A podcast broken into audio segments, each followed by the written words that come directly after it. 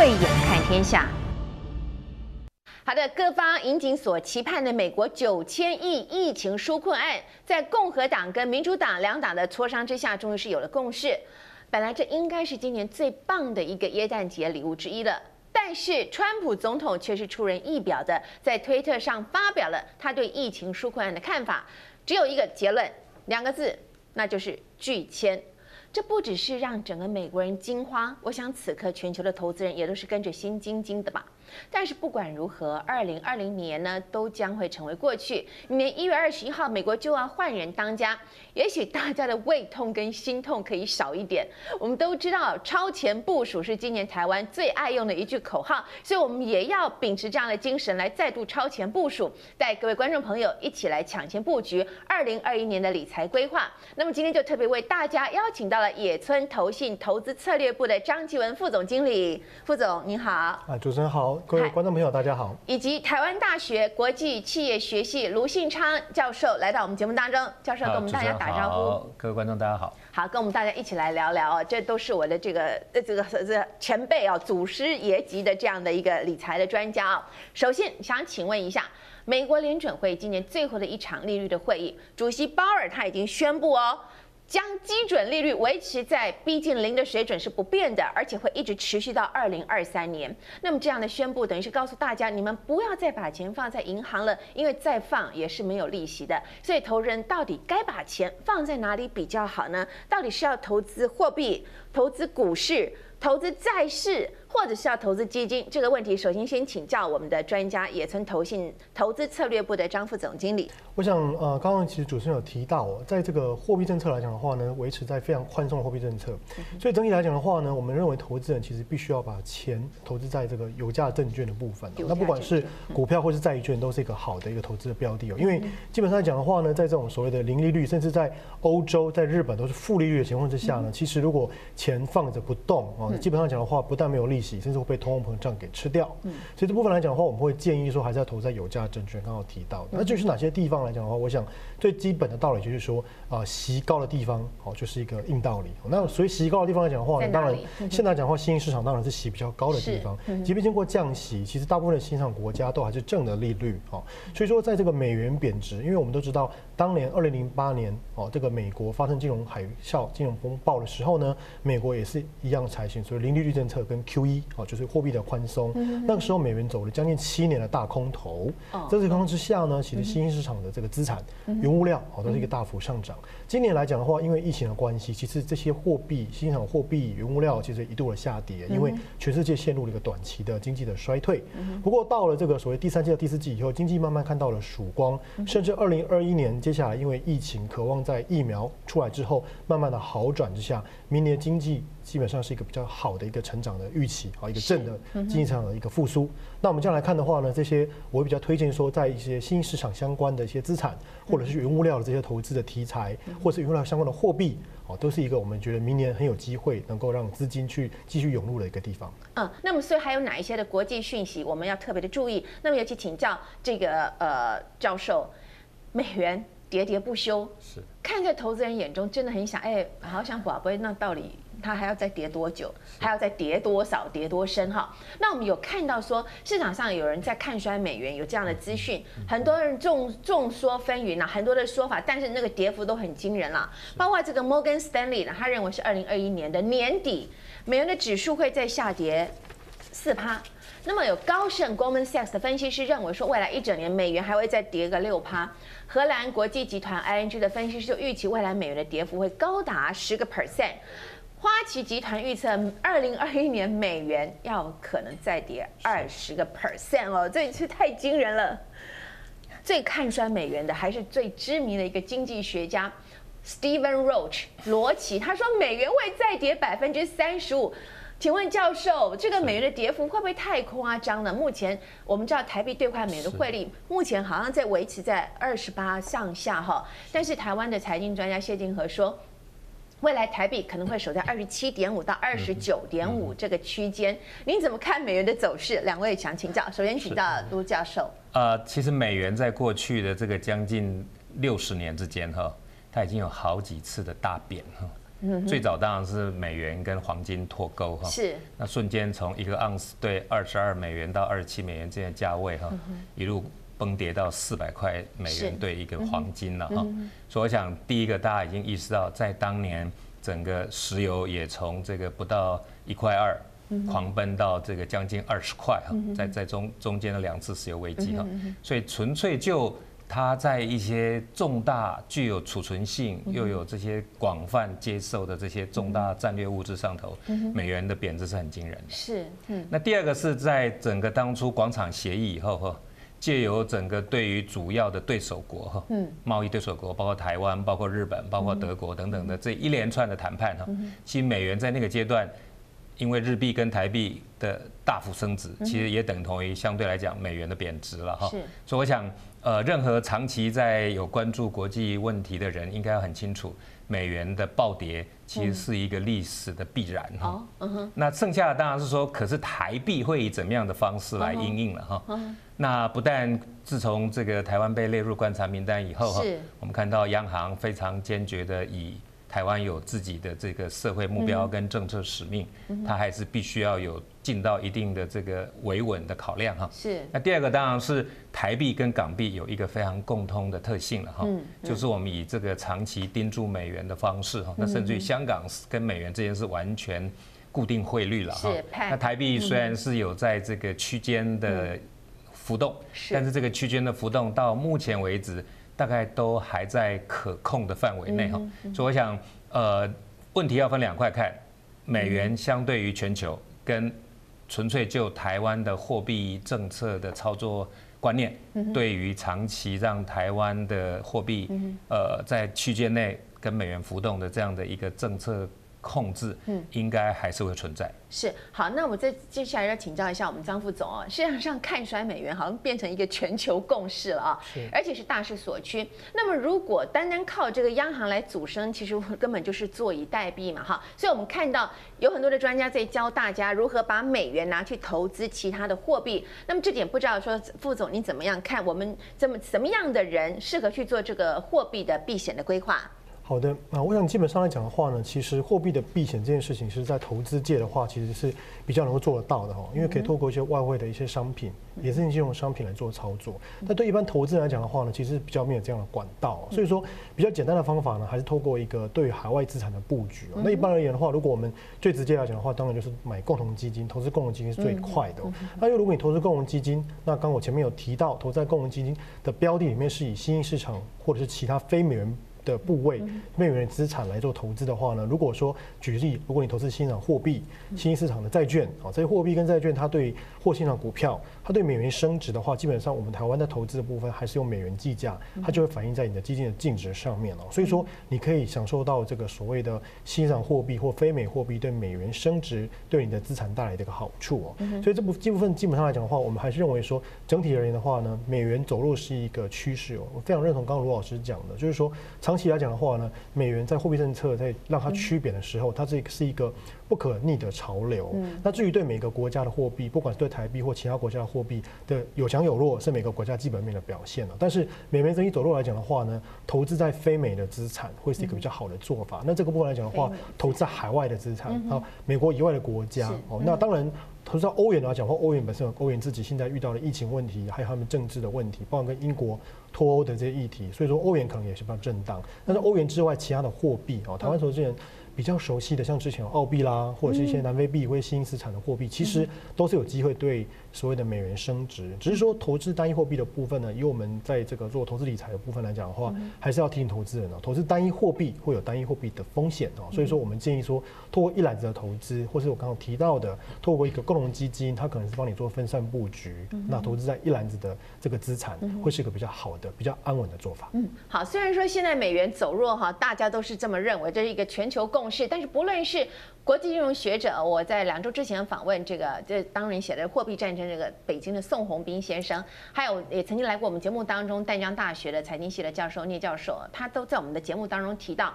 美元会走贬，但是不会一直走弱，还是中中间会出现震荡的啊。所以想请教两位，呃，就是说两位呃老师啊、呃、跟专家，我们投资人应该注意哪一些美元会有翻扬的讯息？请老师先告诉我们好不好？啊，当然就是说，就美国现在的所有作为哈，都只能是以暂时止血的方式来做政策的这个布达哈。所以不管是这个参众两院两党共识的给六百块美元每个人的这个辅助哈，还是川普今天突然佛心大发哈，宣称要给每个人两千美元哈，其实这些都是。印钞票来举在为大家的肚皮了哈，他从头到尾对美国的经济未来跟投资是没有关联的。哦。可第二个，整个美国社会因为过去这四十年来在打着这个全球秩序哈，是。以及这个冷战红利之下哈，因而忽略了自己的国家应该有的基础建设。还有其他的桥梁跟这些铁路升速哈提速哈，那甚至于高铁建设，在美国虽然已经做了九年的规划，到现在为止都还只是在卡条啊哈，这个这个速度已经超乎台湾了哈，比台湾还还还可怕，可怕的慢。嗯嗯。那这些如果说美国社会能够开始意识到，重新投资美国的前一个动作不是压着私私人部门去投资，而是公部门在基础建设的这些。电信、电力稳定，还有整个桥梁各方面的安全，它都有义务做改善了，才有办法引导资金流入。所以，一个重新美元开始看好的迹象，一定只有当美国的两党在这一类的基础建设上的这个投资决议有充分而且具体的这个承诺出现哈。那一个短期指标当然是看。这个乔治亚州的这个呃。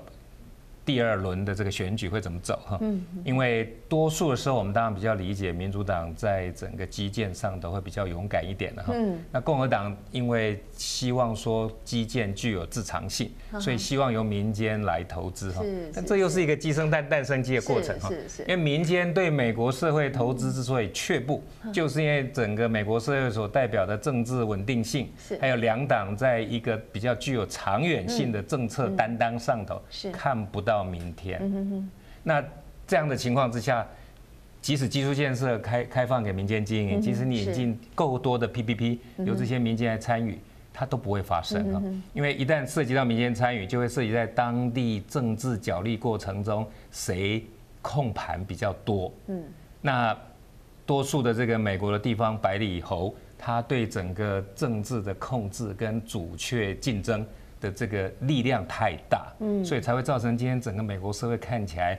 真的是外强中干了。哦，好好。那所以美元必须要建立在两党开始在基建上头，终于有政策的形成。基础建设上头。那张副总，您怎么看？美元它是对它现在是走弱，但是它不会一直持续一直在走弱，它总是在一个震荡当中。那怎么它如果会有一个翻转的迹象，是从哪边可以看出来？好的，那刚刚卢老师讲的是比较属于美国本身的基建哈经济的实力哦。那我这边讲的比较简单的是在这个所谓货币政策的部分哦。那我想，短线来讲的话，美元在走贬是一个趋势。但如果说美元想要一个反弹的话呢，这个其实金融市场的反应很简单，就是当金融市场出现比较大的下跌。举个例子来讲，这个礼拜一。好，因为英国发生了变种病毒，然后大家看到新闻就说，哎，伦敦的人都市民都要逃难，好逃出来，要封城了嘛。所以这个情况之下，金融市场出现比较大的下跌修正了，尤其是在欧洲盘跌的比较多。那美元在开盘之前的话，美元就有一个反弹出现。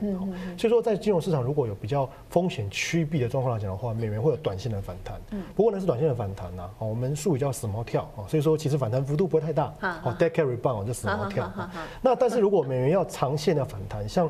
我举个例子，零八年以后，它美元走弱了大概六七年的时间，哈，大概到了二零一五年才止稳。那时候是什么因素呢？很简单，就是美国开始做了所谓的 QE 的收手，好，就是说 QE 资金开始回收，甚至回收完以后，准备要开始升息。哦，在耶伦上一次的这个这个所谓的费的央行行长开始升息是耶伦时代嘛？是。耶伦开始升息的时候呢，事实上美元就开始扭转那个弱势，美元指数从一百左右贬到大概七十七十一，所以这个美元开始走强的时候，就是因为什么？美国它开始结束它的货币政策宽松啊。所以说，从我们投资角度来看呢，美国一直是一个所谓的四个字啊，说以邻为壑哈。什么意思？就是说，对对对，就是它需要美元贬值的时候呢，它就美元贬给你看。那其他国家只有被迫升值。当美元需要它升值，就是说它经济够强了，啊，它就是开始升值。所以，像美国需要什么？救经济，它需要通膨，所以联准会来讲的话，它从其实在啊前几次会议就已经提到，就是说它现在不管通膨到两 percent 的限制了。他已经开始看平均通膨了，是，平均通膨定义又讲得很模糊了，所以说这个所谓的 average inflation target 哦，这个 AIT 到底通膨的目标是多少？有人说两趴，有人说三趴，有人说可以更高，是，不知道。所以说目前来讲的话，联准会在短期之内哦，如果以联联准会会后公布的点阵图来看，至少到二零二三年哦都不会讨论升息。嗯，如果这样来讲的话，可能美元还有两到三年的这个弱势要走啊。所以说这个部分来讲，我想还是联准会的货币政策是重点。当联准会开始说我们不需要通膨了，我们害怕通膨，我们要升息来抵抗通膨，这个时候美元就开始走强了。在现在热钱的冲击之下，全球投资人都在疯狂的找这个投资标的。那么请教卢教授，你怎么看投资人现在蜂拥进入股市这种现象？目前市场讯息其实蛮乱的哈，像是我们知道这巴菲特，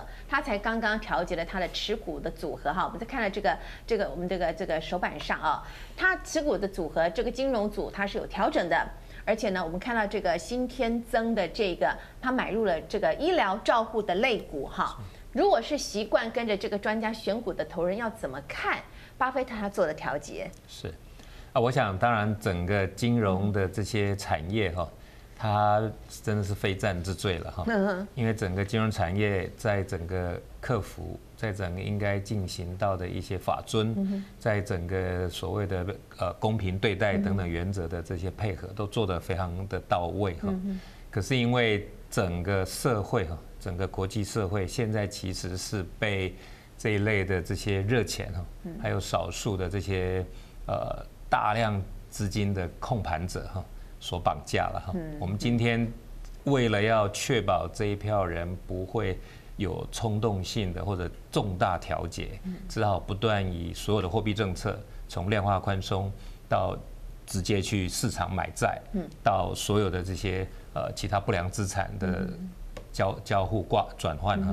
其实这些都已经在在显示出，今天整个社会其实是在金融产业跟货币管理当局之外。有另外一个社会的主要的这些财富的拥有者，嗯，他对全球的所有的货币政策、金融监理都已经产生反效果的这个干扰跟控制。简单来讲，我们就是一架被绑架的飞机了哈。我们不知道我们要飞到哪去哈。那这种情况之下，巴菲特会很主动积极的先从金融产业做调节，是很明显的哈。因为这不是，这是非战之罪哈，因为整个社会就是被绑架了。那第二个当然是在这种过程里头，确实在一些呃比较涉及到医疗、生计，甚至于是属于比较呃 person to person 哈这一类的这种长照等等的这些相关产业哈，它在可以预见的未来哈，恐怕是。呃，多数国家如果又希望避免只是纯粹撒币方式的这个乱枪打鸟哈，因为撒币方式乱枪打鸟，撇开第一阶段的这个救急哈，其实接下去最可能造成的就是呃酗酒，哦，其他非必要性消费等等的这个出现哈，那那个那个部分其实在美国的进口资料有一部分看到了哈，是是是。那另外一个重点当然就是。怎么样利用这一类的消费购买力的移转，同时搭配某些具有长远社会需求，以及在这个过程里头扩大这个产业的竞争规模，最终能够充分去做做到整个扶老续贫跟救急救穷这全面性的这样一个社会安全网的建构哈。所以我想在这个部分上头，大家还是可以以这个角度来仔细的找、仔细的想哈，因为。一旦我们在整个资讯的控制，嗯，还有在某些 AI 辅助的这些呃长照跟医疗各方面有了长足突破，嗯，其实现在的这种高昂的医疗成本，它就会有相当程度的减缓哈。那尤其在美国，因为它的这个医技人员过去所得到了薪资报酬，真的是不成比例的高了哈。这个这个。美国的医医技人员的这些平均薪资，甚至于比最夯的财务教授的薪水都高，平均。这这个是一个社会的一个失衡。失衡。那如果我们能够在 AI 化，在某些资讯流通，在国家的资金的有效集中使用，能够在这里头快速的找到一个突破口，它不但会创造就业，它会减少对于某些专业证照人士的过度依赖，嗯。它会让整个社会在某些呃比较好的谈判以及比较纯正的用心，当然。减少没有必要的医疗诉讼等等这个部分哈，找到一个新的出口，我想这部分是可以期待的。好，那我想请教张副总经理，您觉得这个股神巴菲特他的这些持股的组合有什么值得我们投资人来做参考的吗？有没有什么样特别的讯息？有人是看好这个疫苗的商机，但是啊，你也说过，但市场也预期明年可能还会出现非常多款新冠疫苗哦，现在在突变嘛哈，在变种。有人之前呢不看好金融股，可是现在市场上还是有人要喊进金融股。好，过去有人认为说这个观光业短期之内看不到，是完全不能够碰的，但是现在也有人认为说应该要超前部署。那所以我们现在是处在一个讯息纷乱的时代，那你认为投资人应该如何去处理这些大量的讯息，找出一个合适的投资标的？好的，我想基本上来讲的话呢，其实从股神来看这个投资组合，其实道理很简单，就是说，其实在市场市场上不变的法则就是逢低买进。是，那逢低买进来讲的话呢，当然其实呃，我们这样刚提到几个产业了，像金融业来讲的话，其实之前是被高度监管嘛，那也担心说美国景气衰退会有坏账的问题嘛。不过在这个这个应该说这个礼拜的消息，上礼拜周末，Fed 其实已经放宽了对金融业的监管，因为他们做压力测试之后呢，发现美国三十几家银行其实都过关哦，有维持这个最低的第一级市资本市足率的要求，所以放宽就是说这些金融业可以。配发股息可以拿这个钱来买库藏股，好，之前是不行的啊。所以说，从联准会这个动作来讲的话，也证明就是说，美国金融业的体质在经济预期变好转的时候呢，美国经济的体质是跟零八年相比是好很多了。所以说，现在来讲的话，金融业比较不至于发生像当年这种海啸一样，很多公司、很多银行可能会倒闭这样的恐慌。所以说，金融业的部分来布局来讲的话，可能是一个目前来讲会比。在几季之前比较好的选择。哦，那当然，刚刚其实卢老师有提到的，像 AI 啦，应用在生技医疗部分，好了，医疗。健护啦、长照这些东西，我想是一个长期人类的趋势哦，因为人类是越活越老，哦，寿命越长啊，所以说这个所谓的医疗的相关的这个健护或看护相关的这些需求一定存在哦。那我想另外提一个呃讯息，比较刚刚没有提到的，就是在所谓的环境保护相关哦。其实，在我们投资界来讲的话呢，过去这一年其实还有一个议题是受到一个瞩目了，叫做 ESG 啊，是是这个是呃啊对对对 ESG 呃 social 啊 social 跟所谓的 government 是对政府监管哦。那 ESG 也好，或者是永续投资，是是 sustainability 这个投资也好，其实就是简单来讲，换作一句术语叫做爱地球。那为什么叫爱地球呢？这个其实爱地球当然是一句口号啊。其实比较关键的事情是说，因为气候环境的变迁，造成很多不可抗力的因素出现了，譬如说我们讲举例的来讲，在这个澳洲来讲的话，出现了干旱旱灾，就变成可能小麦或农产品缺货，可能这个部分的话，农产品的价格会飙涨。好，那在泰国之前有这个下大雨，曼谷淹大水，就可能电子厂的零组件、汽车厂零组件就泡汤了，哦，造成这个价格大涨。哦，最近来讲的话，最明显的就是在巴西，也是一样，哦，这个所谓的水灾，变成说淡水河谷这个铁矿砂的公司，它可能停产，铁矿石。价格大涨，所以说这些情况来讲的话，气候环境的这些不可测的因素，除了造成人类的生命的威胁之外呢，也会造成经济的一些不可测的变动，造成说可能刚刚提到的原物料价格、农产品的价格大涨，这都影响到你的投资还有企业获利。啊。所以说，气候环境相关哦，永续的主题是。我们认为说在今年以来的话，其实是蛮夯的一个议题。是，尤其是我们都知道说，过去来讲的话，作为这个最 care 最关心环境投资主题的。地区或国家就是欧洲嘛，北欧的国家嘛，哦，那现在来讲的话呢，当然有一个国家之前死皮赖脸的都不想做了，叫做美国嘛，哈，美国来讲的话，在前任总统川普四年来，他都退出气候变迁协定都不管了，哈，那现在拜登来讲的话呢，其实拜登加入了，是的，而且拜登现在他的这个所谓的气候环境保护。这个尖兵哈，他的三个核心成员，能源部长、环保署长、啊贸易部长都进来了哈，都已经就位了。所以未来讲的话呢，拜登未来这四年，他对于这个气候环境、绿能相关的这个个保护哈，我们认为会是他的施政的重点之一。所以这块投资人也可以去注意。您刚刚有讲到金融市场哈，今年其实投入金融市场的年轻人非常多哈，老师，那学生一定也很多。碰到零利率的时代，有人要借钱来投资，这一点其实是有风险、有危险的事情哈。但如果说手上的资金并没有很多，可又不想错过这一波的赚钱机会的话，那张副总跟老师，你有什么样的建议？副总。好的，那资金不多的话，基本上来讲的话，当然年轻人都是这样的状况啊。那我们都鼓 励说，他投资一些比较成长型的一些趋势跟产业嘛。那刚刚我其实提到了这种绿能，就是现在一个比较夯的话题，气候环境相关话题，这可以投资的。那当然另外一个啊比较长线的主题哈，我想还是一个科技。科技。那科技来讲的话，现在就是迈入的时代，就是电动车啦、五 G 啦、AI 啦这相关的主题，其实我们认为说未来还是有很长的一个趋势可以去投资啊。所以说。基本上讲的话呢，如果是年轻人资金不多的话呢，我们建议投入的是一个可长可久哦，那趋势型的产业股票，我们觉得说是一个比较好的一个投资的方法。是，那老师，那如果学生手上钱并不多，可是他又不想错过这一次投资的机会，嗯，这个我我想的确哈，有有有些教授在这方面的议题的敏锐度高哈，又比较敢带着学生进出股市哈。那我是比较属于风险规避了哈，但是很重要一个原则了哈，也就是说，在年轻的时代，能多长见识，能多带出胆识，就是好事哈。所以年轻人如果在这里头去做选股，做任何的讨论哈，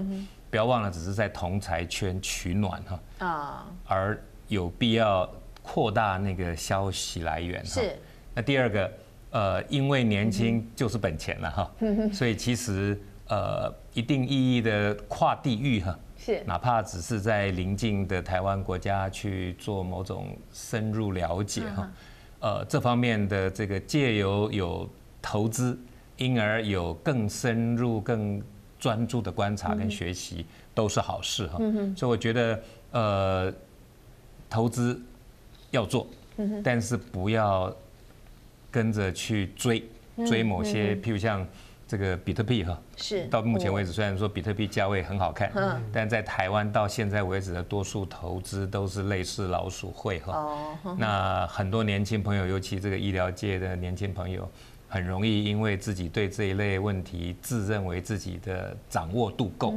就勇敢投入，这是不好的。嗯。但是借由因为跨足到其他产业、其他社会、其他国家。去因此而重新带动自己对台湾的了解跟学习，呃，这样的投资过程，它既是一种投资，也是一种教育过程。那就算没赚到股价，会赚到很好很好的人人生经验。好，最后一个问题，请教两位，年关将近，年终奖金大家或多或少都会有啊。那么假设呢，您有五千。美元的话，当做你的投资的话，您会在二零二一年做什么样的投资规划呢？这个我们这个请教一下两位，来，我们来看看，先看一下，对对对对。对，把它拿出来，好好。好的，看一下我们的副总啊，野村证券的张副总，好，您说您要投资的是什么？五千美元。OK，基本上来讲的话呢，我就分股票跟债券两个去投资了哈，因为基本上货币的部分的话，我刚刚其实提到非美元的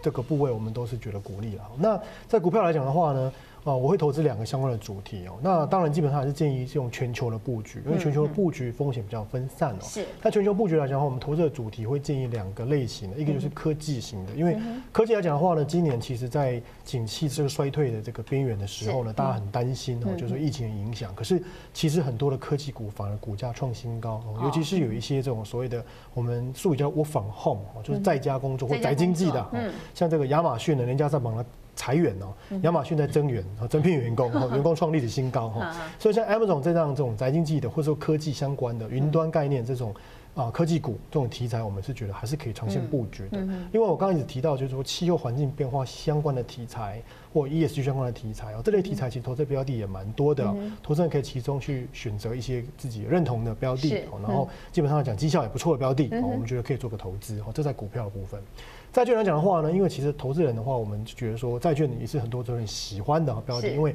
有配息嘛，有收息嘛。嗯。那债券来讲的话呢，因为明年还是一个所谓零利率的时代，嗯，那个欧洲跟日本还是负利率的时代，所以有收息的这样的标的，我刚刚有提有提到的，像高收益的债券，或者是新市场的这些债券，我们都觉得值得投资哦。特别是来讲的话，在高收益债券来讲的话，我们有提到一个趋势哦，就是说，因为明年一个是这个所谓的赢家全拿的概念，什么意思呢？就是说，我们认为说，这样举个例子好了，过去多台湾人很喜欢去日本旅游，是。那过去你要去日本旅游的话，你有很多航空公司可以做，有联航嘛，对不对？我可以做。那现在来讲的话，糟糕了，联航都倒光了，怎么办呢？哈，那只剩下国际航空两家了哈，还有一些大航空公司。所以说，一张票价以前去日本可能五千六千台币就有了，去东京好了五六千，现在一张本来是一万块变成三万块，你可能还是要买了，因为在想要去的话，只能想要出国玩，只能接受。所以说，留下来这些企业，它都是属于大的企业，是。基本面比较体质比较好的企业。明年它会有所谓的定价 （pricing power） 定价优势，哦，所以赢家全拿的概念。所以说，明年来讲的话，我们认为说这些活下来的企业会有更好的优势，而这些来讲的话，在企业债或高收益债，明年其实我们看到的是它的违约风险下降。是。它的这个投资契机、投资机会是更浮现的，所以我们基基基本上来讲的话，这些债券来讲的话，高税债券我们可以投资人可以比较放心，明年可以做一个拥有。卢教授呢？请问你五千块钱美金，我们要怎么样来投资呢？是哇，老师请跟我们讲解一下。好，第一个我想年关将近了哈，好，所以呃，经过了这一个坎坷的一年哈，坎坷，其实。亲情回归亲情，拥抱亲情，依然是最好的投资哈。所以就大方给红包吧。好。那第二个哈，其实英国在过去这十年间哈，从整个金融风暴到现在，其实它在一开头是非常坚持遵守这样的一个财政纪律哈，然后希望借由这样的方式来重新赢得全球这个呃资本市场的这个地位哈。那这个部分的努力，虽然后来被英国脱手打乱哈，所以我们现在看到的整个这些状况，主要都是政治干扰所造成的哈。但是以目前呃主要国家对英国试图施以的援手，这些援手哪怕是来自于欧盟，都是如此哈。欧盟虽然一方面以技术性拖延的方式来跟他做谈判，其实同时也在争取英国有没有回心转意，在欧盟留下来的机会哈。那虽然这个强生首相他就是 T K 了哈，他非要以自己任上完成脱欧来当做自己的重大政绩哈，可是现在的新冠疫情，接下去的整个英国被欧盟国家做陆路封锁，是。以及整个英国境内哈。因为这一连串的动乱之后，产生了人心的重新的平顺哈。其实英镑经过的这个打底啊，是是相当相当惊人哈。所以我认为，呃，大概也许拿个一成的资金去做稍微有点高风险，但是又能够对国际局势因此而多一份关怀哈。这个英镑的这个赌注应该是十拿九稳了哈。那最后一个当然是呃，投资过程还是要信赖专家了哈。所以一定意义的这些基金其实是一个好的投资选项哈。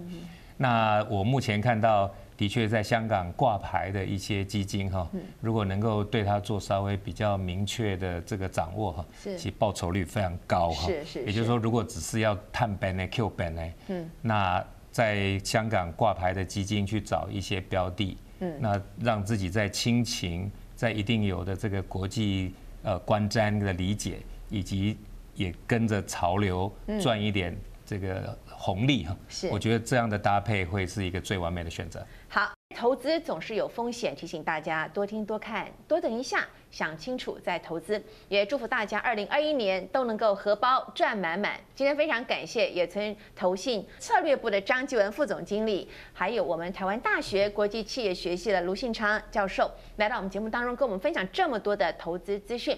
以上就是今天慧眼看天下，未来更多重要的国际局势消息以及背后的内幕角力，请您持续锁定。同时，也欢迎您上 YouTube 网站订阅及分享。我是黄宝慧，我们下周同一时间我们再会了。